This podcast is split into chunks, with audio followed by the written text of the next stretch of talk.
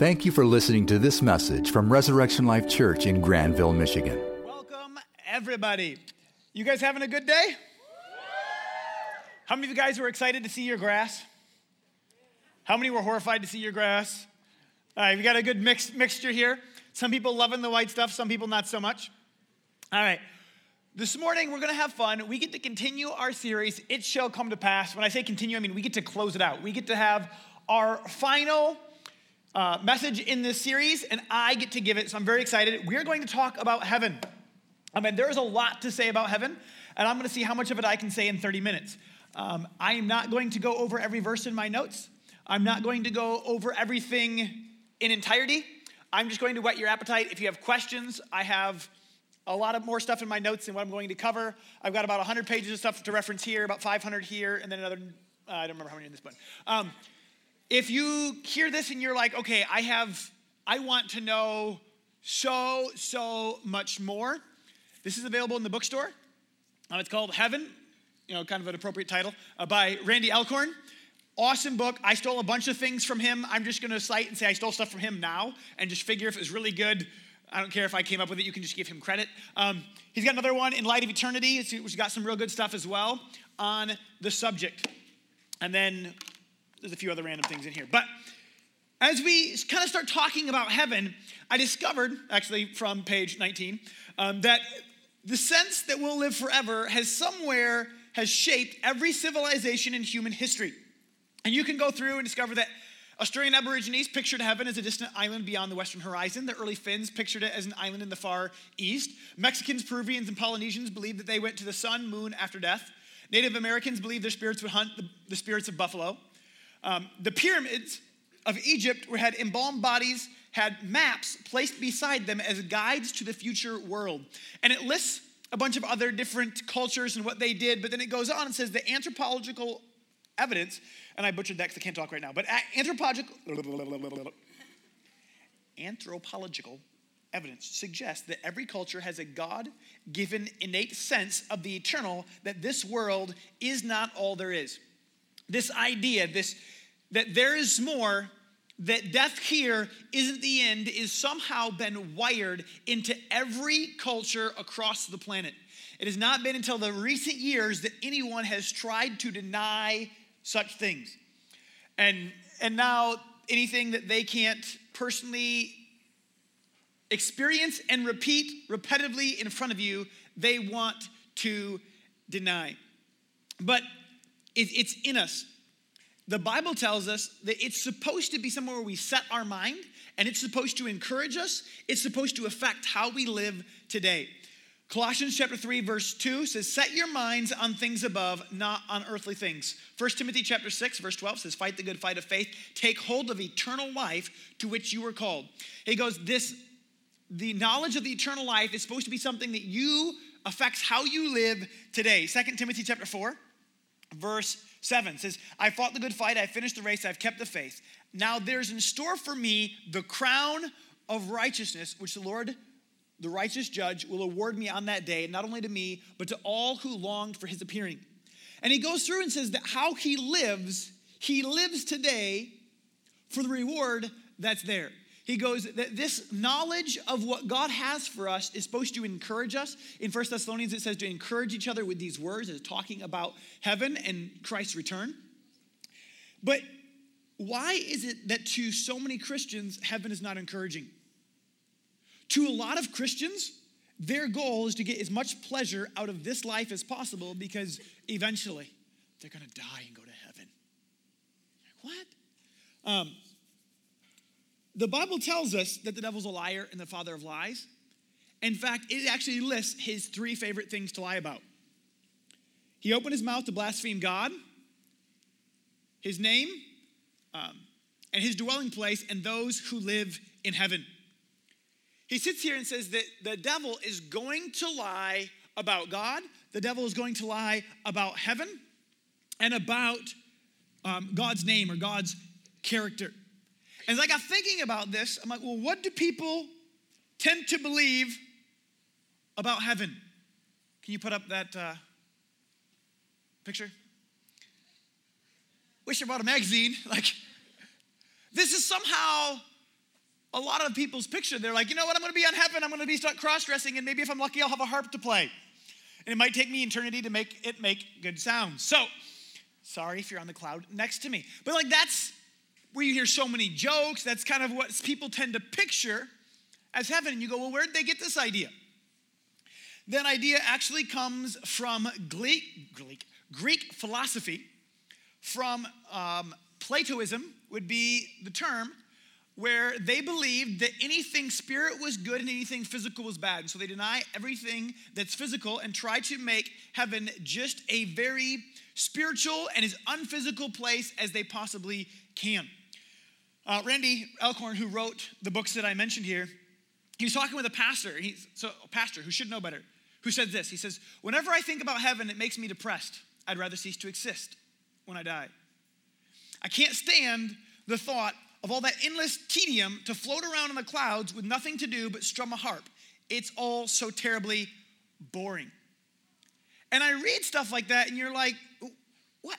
Who? Who told you that you're going to sit on a harp on a harp, sit on a cloud and play a harp?" Like, where does, why? And this idea where people go, well, heaven is better than hell because hell you burn, heaven at least you don't burn. And it, it's not awesome, it's just the better alternative, is a horrible lie that the devil tells, going, if I can rob you of the hope, if I can rob you of the goal, you won't push toward the prize. I talked to this morning to one of the Grandville football players. I looked at him and uh, he's getting bigger. Like, shoulders are growing wider. I went to give him a hug. I'm like, dude, what happened? I'm lifting. He's like, we made it to the playoffs this year. You know, like the season's already over? Like, yeah. But next year. And there's like fire in his eyes. He's like, yeah. And a bunch of the guys, we are already prepping for next year. Why? We made the playoffs. Could you imagine what could happen if we start now. And like, why is there all of a sudden a fire and a change in things now? Because there's been a hint of the possible future that awaits him. And so he's adjusting, and a lot of these guys over there are adjusting their actions and their behaviors now to make possible that which they have got a glimpse at. But as I begin to, to see this going, this is what's supposed to motivate us, but Satan's trying to rob us and tell us that it's gonna be boring. But who was it that made waves to surf? mountains to climb and to bike, horses to ride, beaches to walk, to play volleyball on, lakes to swim, trees to climb. It's gonna be awesome. And but so often we have this conception that the only way to worship God is to sing in a service. And so we go, well, heaven then will be singing forever and ever and ever and ever and ever and ever and ever and ever and that's a lot of evers. And if you're standing next to me, unless God does a miracle to my voice, sorry. Like, but that's this image, but worshiping God, heaven will be full of worshiping God, but worshiping God does not just involve singing. Do you realize when someone does, when something does what it's made for, it brings honor to the one that made it? I have two little boys, and my boys are, are actually technically I have three. I just haven't got to really meet the one yet. I just yell at them through my wife's stomach. Hello, Titus. But um, I, uh, I have two boys that I get to play with. They're lots of fun. I, I play with Titus too. I poke at the belly and then he pokes back, and my wife gets mad. She's kicking me. Like, but I can feel it. But, anyways, um, it's so much fun. And as they do cool stuff, it just makes me smile. I'm like, why? Well, because they're my children, they're my kids. I love them. And as the, the bigger that they get, and like when Benaiah, my old, he went out hunting with me at Tom's the other day. Oh, he lasted like three minutes. But it just made my day. And he, he liked the idea of hunting, he just didn't like hanging in a tree. And uh, we had him like harnessed and roped up there so that if he like jumped off the tree stand, he would go nowhere. But the tree stand was a little bit like crooked and wobbly, and he was freaking out. But it was cool. And he went with me, and I've got pictures to prove it. And it just like, it made my day because he was he was doing things with me because he wanted to be with me and because he wanted to honor me. And as we go to heaven, worshiping God is, there will be times where we spend times on our face. There'll be times when we spend time singing. But worshiping God is not reduced to the time you spend singing in front of the throne. That all that God has made us to do as we begin to live this out, this is the way that we honor God. Part of Um, so we have to get a much broader understand of worship to begin to understand what in all heaven will include. But there's there's we've got a lot of theology of heaven that we kind of have to to understand. Number one kind of spot where people get hung up is that there's an intermediate heaven and there's an eternal heaven. And if you don't understand that, things can be kind of weird. Um, if you read through your Bible, you'll see that when people die, they go to heaven or they go to hell, Hades, um, Sheol in Hebrew. Um, but as you look at this, you'll find that Jesus on the cross turns to the thief next to him because one thief's mocking him, the other thief turns to him and says, Okay, um, don't mock him. We deserve this. He doesn't. Remember me when you enter your kingdom. And Jesus turns back to him and goes, Today, I tell you the truth, today you will be with me in paradise. In Second Corinthians 5 8, it says, I say and would prefer to be away from the body and to be at home with the Lord because when you leave the body, it is to be present with the Lord. In Revelation, we, it talks about um, a bunch of the martyrs. And they turn to God and go, How much longer before you judge those who killed us? If they're turning to God and asking about the when he's going to judge those who persecuted them, it tells us a couple things. It tells us, number one, um, and we'll get in more into this in a little bit, that they still remember their life. Going to heaven is not a memory wipe. You are still you. It also tells us that they were somewhat aware of what was going on earth because they're asking and they're going, well, this hasn't happened yet, so they're asking about what's going on on earth.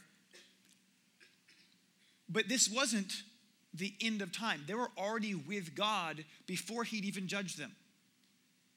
So they weren't waiting, they were with God right away. And we can go through some more, but we don't have enough time to go through them all. So, but later when we go on, we look through Revelation chapter 21. It says, Then I saw a new heaven and a new earth, for the first heaven and the first earth, earth had passed away, and the sea was no more. And it goes on and says that he saw the holy city, the New Jerusalem, coming down out of heaven from God, prepared as a bride adorned for her husband. And her, I heard a loud voice from the throne saying, Behold, the dwelling place of God is with man. He will dwell with them. They will be his people. God himself will be with them as their God. He will wipe away every tear from their eye. Death shall be no more. Neither shall there be mourning, nor crying, nor pain anymore. For the former things have passed away. So it says that the heaven, the new heaven, will end up coming down onto the new earth. And there's lots of fun stuff we could get into there, but we're for you to understand that there's a heaven that people are going to right now that's different from the heaven that will be. Even though in the heaven that there is now, um, it's not just sitting around playing a harp on a cloud. It talks about them still looking like people, still having wearing robes, having bodies, um, having arms, fingers, tongues, singing, talking, um, that, that there is physical, that there is a there is substance there. Now, in the, the new heaven, the body says that there'll be, the Bible said, the Bible says there'll be a, you'll have a new body. It goes through and says that Jesus was the first of the resurrection, though he was not the first person to be raised from the dead. Because others had been revived. You can go through the Old Testament and see where prophets raised up a little boy. Jesus raised several people from the dead. But Jesus rose again in a new body like you're going to have. And, and I've got a lot of fun verses for this, but what's cool is you typically get a new one when you want to improve or when the old one wears out, right? How many of you guys have like had to get a new phone because they had one with cooler features? Anyone upgraded a phone because the new ones were cooler? Okay. Uh, I got to raise both my hands. Okay, so um, but but this idea that we're going to have a new body, you go, well, is the new body going to be different than our old body? Yep. Is it going to look like me? Yep. What's going to be cooler? And I could look at you and say, I don't know, because that's partially true. But I know some things. I think some things.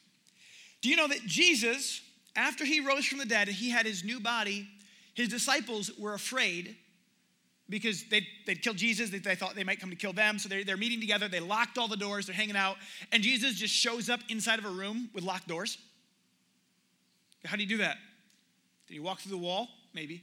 Did he just appear in the room? Maybe. Is that normal? Not in this body. So does that mean in the new body I'll be able to walk through walls? Maybe. Does it mean I might just be able to appear in the room? Maybe.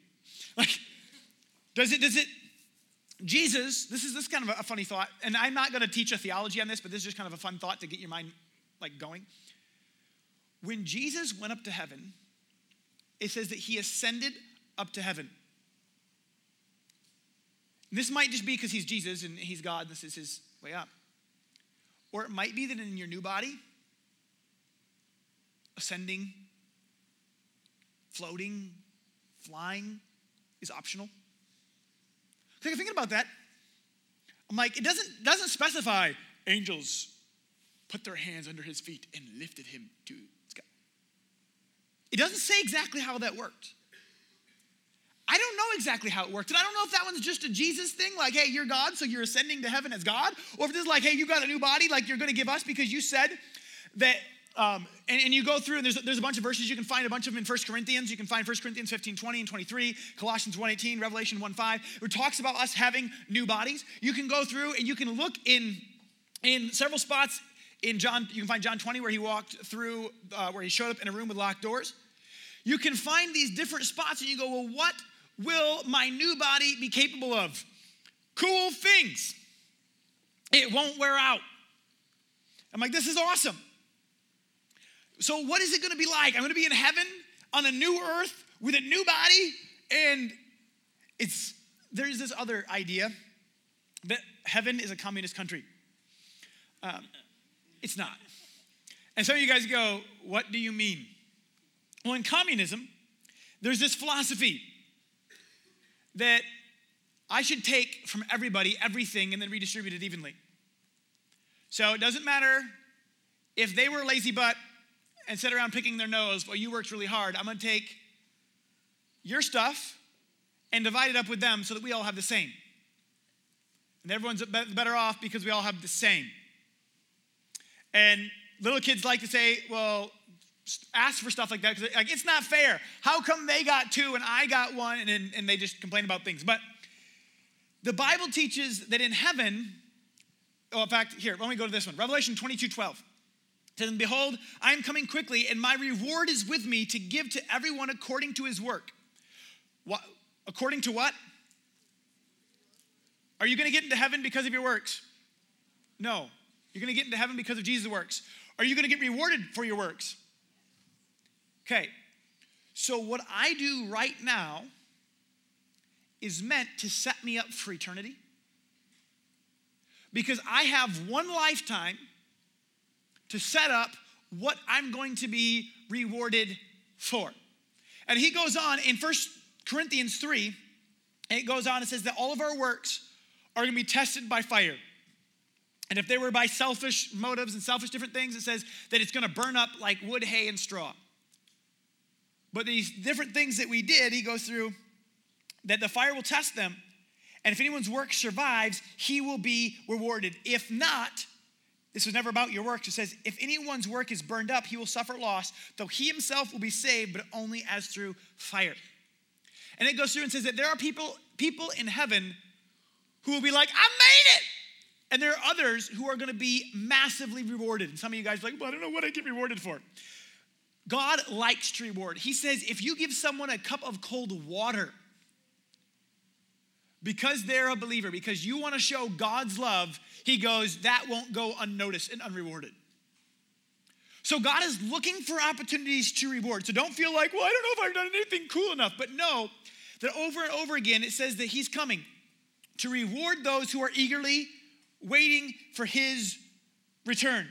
2 Timothy 4 8. It says that tells us in Matthew chapter 6, do not lay up for yourselves treasures on earth, but lay up for yourselves treasures in heaven. Going, that right now you can do this. Seven times we're told about different crowns in heaven. In parables, Jesus says that, and when he returns, he's going to call us to account. And he says, goes through and says, Well done, good and faithful servant. Come into my rest. And he rewards them. This one guy, he says, Hey, you did a great job with what I gave you on earth. Come rule 10 cities. How cool would that be? Get to heaven and God go, Hey, well done. Hey, I'm going to make you a king. I want you to rule. And some of you guys go, that's just weird. But do you realize that, um, in fact, there's a bunch of spots. I'll get into, I'm supposed to get into this at the next point, but will rule and reign with Jesus in eternity. And this is a cool thing that that that he gives different rewards. Uh, he says that your works follow you, that your deeds follow you, that they'll be rewarded. And I got thinking about this, going, what is this like? Um, how many of you guys have ever watched Hell's Kitchen on TV? Anyone seen it? Okay, a bunch of you guys. A bunch of you guys like, what are you talking about? That sounds like a horrible show. Um, it's this weird guy who likes to yell at everybody who's a cook. And uh, he goes through and he's got these different cooks that are trying to become a the best chef. And so people like win and lose, and there's lots of drama. And there's a kid version that's way better than the adult version. The adult version, they just cuss each other out all the time. And it's like beep, beep, beep, you beep, beep, beep, beep, beep, beep. And you're like, my TV broken, everything's a beep. No, it's a bad language. Okay, so, um, but there's this one thing that I caught that I thought was really cool. He has these cooking competitions, and so he tells them like, "Hey, you're gonna cook something. You need to cook me." And he like names this like crazy dish. Like, all right, you need to cook, da da da da, or you've got to make something awesome out of chicken. You figure out what you're gonna cook. And then there's like a giant fridge, like a big fridge that you can all run into at the same time. And he goes, "All right, you have 60 seconds to get your supplies, or two minutes, or whatever." He gives them this little time limit. He says, "Go get what you want." and they've got their baskets, and all the contestants go running in there, and they rip through the fridge, and they're like grabbing everything they think they're gonna need. They're like, "Well, I'm gonna need eggs. I'm gonna need, I'm gonna need flour. I'm gonna need sugar. I'm gonna need salt. I'm gonna need this," and they're grabbing everything that they're gonna need from in there. And they've only got so long, so they're quick grabbing it, grabbing it, grabbing it. The timer's going, timer's going, and then they come out, and he like beep, shuts it, locks it, and they go back to their stations. And now they have to cook whatever it is that he said they have to cook, but all that they have to use is what they got in that time period. Hmm. I got thinking about this. So, their whole thing rests on what they did during that two minutes that they had in the cooler. Because if you're a really good cook and you have no ingredients, you got nothing.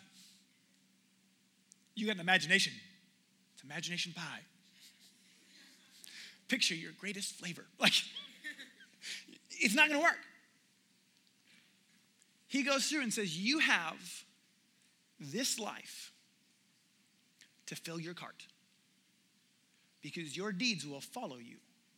And he wants to reward you. And, and as I, I talk about rewards so often, people start to get kind of excited at the idea of getting rewarded, but they go, Well, what? It's a new earth. What is going to happen? What am I going to do? And am I going to be bored? Do you realize that in heaven or in the Garden of Eden, where God said everything was good, before there was sin, Genesis chapter 2 15, God gave Adam a job before there was sin. That he made him, that he told him to uh, tend and to keep the garden. That he was to have dominion over the entire earth. That Adam was made to rule and to run the garden and the planet. God's plan for you never involved you sitting on your butt and going, I have nothing to do forever and ever. That was never what God had in mind. And you go, well, as, as, as we look, we go, well, what will it be like? He says that we'll serve God, we'll worship God, we'll rule with Christ. In you'll find it in Revelation 22, 5, it says that will they will rule they will reign forever and ever. Um, in 2 Timothy 2:12, it says, if we endure, we will also reign with him. If we deny him, he will also deny us.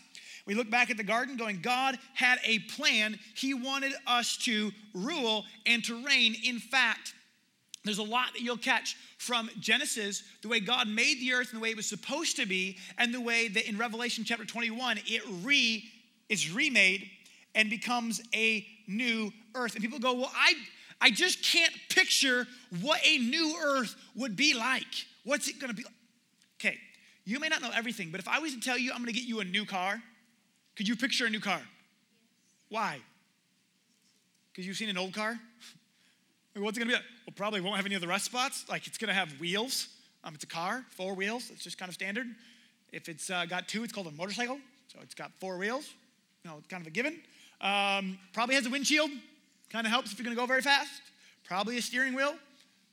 Probably a radio if it's a new one. Should have a radio. Maybe it's got leather. Maybe heated seats. Like, you start going through this and you can kind of picture things because you know what an old one is.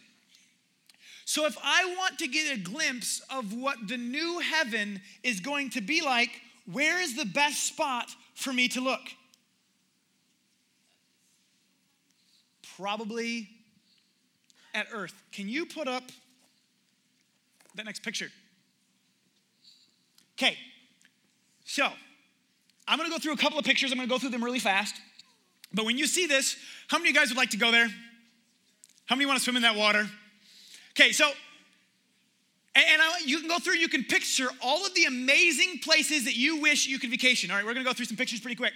Because heaven is going to be absolutely awesome. It is going to be like the best of what earth has to offer, but without sin, without decay, without murder, without death, without sickness, where you can play with the animals. In fact, you go through this and it's gonna be awesome, where the colors are more vibrant than you've ever seen, where everything is meant, I really like that one, where everything is meant to be ruled and reigned by you, where elephants, where lions will respond to you, where they'll listen to your voice, well, they'll listen to your command. Much fun would that be? A bunch of you guys are going, no, no, I'd be scared. What if you couldn't die? You're like, so, so awesome. Right. So you're going through this, and to think that all of this, you're like, I could be there. I could be running through that puddle. I could be climbing that mountain. I could put my hand on that whale shark. I could, this would be so much fun. Do you realize that the new heaven will be a new, improved earth? So that these kind of places will fill it? So that these kind of places will be home to you? And here, you want to have some fun? You want to play with your head just a little bit? Um, if you go into Isaiah chapter 65, verse 25, you'll find this again in Isaiah chapter 11, verse 6 and 9. You'll find it again in 65, 24. Yeah, there's a couple, couple spots. But it talks about the animals, and different theologians will talk and say, hey, some of this is about the new earth, some of this is about the millennial reign of Christ, then some will argue it knows all the millennial reign of Christ. But it is arguable, and if you're going, what's the millennial reign of Christ? After Jesus comes back, he's going to rule and reign on earth for a thousand years um, before um, we see the new heaven and the new earth. In that time, he says that the lion will lay down with the lamb, or the wolf will lay down with the lamb. The lion will eat straw like an ox, and goes through and talks about a kid leading them. You'll be able to walk up to a lion it won't run to eat you or away from you. And then if you really want to play with your head just a little bit, do you realize? I don't know if you ever thought about this. In Genesis chapter 3, um, you guys, who, who's ever heard of Adam and Eve? Okay. So Adam and Eve, they're walking through the garden. Eve walks to, up to the tree of the knowledge of good and evil where she's not supposed to eat the fruit. And a snake, a serpent, begins to speak to her from out of the tree. So there's a snake up there, starts talking to her. What would you do if a snake started talking to you? You'd freak out. Ah! It's talking! Kill it! Like, you would freak out. Why? Why would you freak out? Because snakes don't talk. She didn't freak out. Why not? And I, I, I wasn't there, so I can't say because all the snakes talked or all the animals. I don't know. I wasn't there. But she wasn't surprised. And you go, well, is this the only spot in the Bible where we see an animal talk? And you go, no. Anyone seen Shrek? Talking donkey? All right. Wonder where he gets the idea? We can go back and you can find this story in Genesis as well. This story is going to come up in Um, Genesis, it's in my notes somewhere. It's referenced in 2 Peter 2.16, but it's also in Genesis, I want to say chapter 19. But anyhow, story of Balaam. The part of the story that's relevant for you is this guy's disobeying God, and he's riding his donkey. God sends an angel to oppose him, and his donkey can see the angel, and he can't. And so the donkey, like, is trying to get around the angel, and he smashes his foot. He walks off the trail. He does all this crazy stuff. And the guy gets really mad at his donkey and decides he wants to get off his donkey and starts to beat his donkey. And it says, God opened the mouth of the donkey. Doesn't say God spoke through the donkey like it does when it says that he spoke out of the burning bush. It just says God opened the mouth of the donkey. And the donkey began to speak to Balaam. What have I done to you that you've struck me these three times? Hmm. When you read it, it appears to be the donkey's own thoughts that are expressed when his mouth was opened. In heaven, there will be animals. This much is for sure. You can go through and it talks about there being, talks about them debatably whether this is in the millennial reign or whether this is in heaven, but you for sure see horses in heaven and you see a bunch of different animals that are in heaven. You see um, chariots of fire that came down. There's lots of cool stuff. We could go into that. That's a lesson in and of itself, but this is the point. There'll be animals. They will be friendly. They will be under the rule and reign that we're supposed to be doing with Christ. Possibly able to speak. C.S. Lewis and Narnia have nothing on Jesus. And I got thinking about this, going, this is this is crazy. The idea of walking up to a lion, hearing it roar, and going, Good to see you, Leo! I want to ride, grabbing onto its mane and jumping on its back and go, Let's go! Like, that's awesome. The idea of walking out in the ocean. Have anyone ever been to the ocean? Anyone seen a dolphin? Anyone want to touch it? Okay. Kind of freaked me out the first time I saw a dolphin. I was out on a little, like little kayak thing, and all of a sudden a gray fin popped up coming towards me. Like, oh, it's a dolphin! It's a dolphin! It's a dolphin!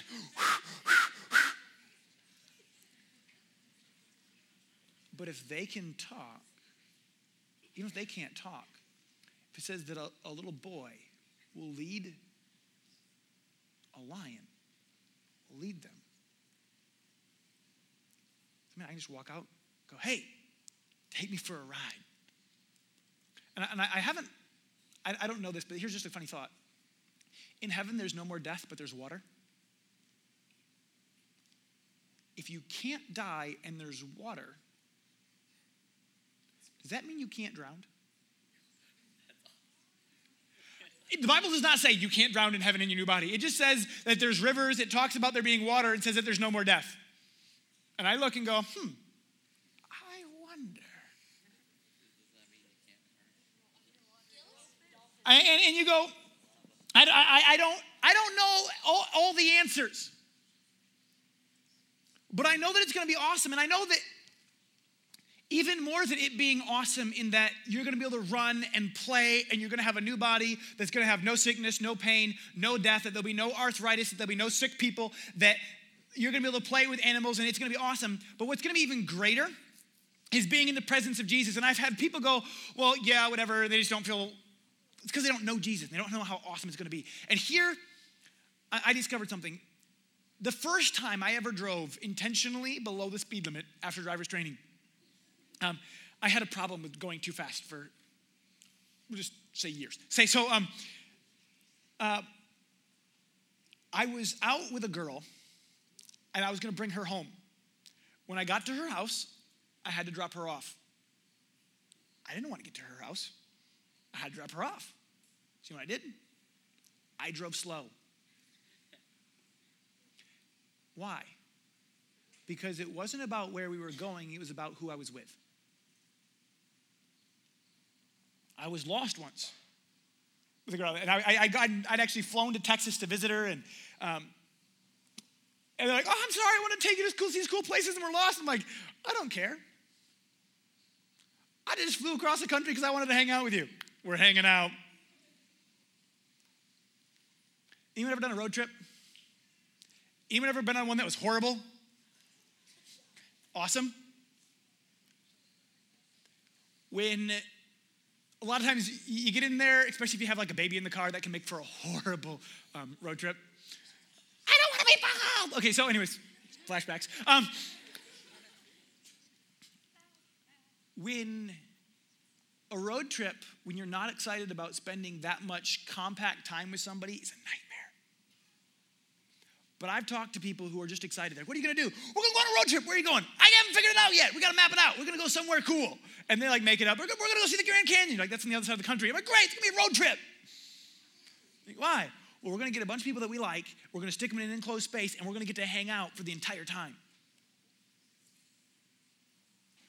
In heaven, not only are you gonna be able to run on awesome beaches, play volleyball, climb mountains, mountain bike, ride lions, play with horses, all these cool different things. You're going to get to do it with Jesus. You're going to get to rule and reign with him. And as I begin to see this, I'm like, this is going to be so awesome. The idea of being in heaven, you know, those like awesome mountains that you saw? Could you imagine being on those mountains? Like, you walk out and you're like, this is awesome.